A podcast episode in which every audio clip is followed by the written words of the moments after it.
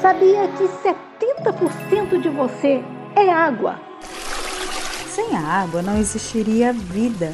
Vida como a nossa, dos animais, a das plantas. Pois é, e o Dia Mundial da Água é 22 de março. A data foi estabelecida em 1992 pela ONU para alertar as pessoas sobre a necessidade de preservar essa fonte de vida do planeta Terra. E adivinhe onde fica a maior bacia hidrográfica do mundo? A Amazônia tem a maior bacia hidrográfica do mundo. Só o volume de água doce existente aqui seria capaz de matar a sede do planeta. Bom, apesar de tanta água, tem gente que ainda enfrenta a falta dela. Ouça aí. A gente tá sem água há dois dias.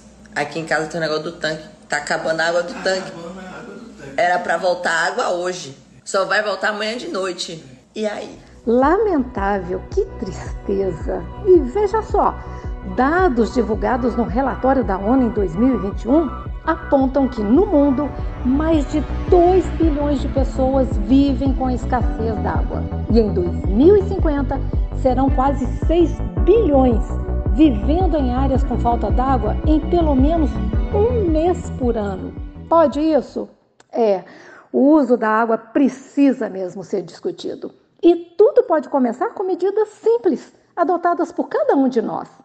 É o que defende o professor André Esteves, do Instituto Onda Azul. A gente precisa trabalhar com as coisas da água que são diretamente ligadas a gente. Por exemplo, ter um ajudar o planeta começa em casa.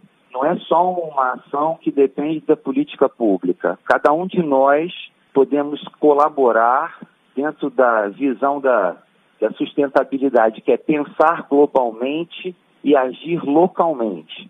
Então, cada um de nós, hoje, poderíamos ter feito alguma coisa relacionada à questão da água. Então, é esse desafio que se impõe, e a oportunidade de falar sobre isso no Dia Mundial da Água, trazer reflexão e ação, é o grande desafio que a gente tem. Viva o Dia Mundial da Água!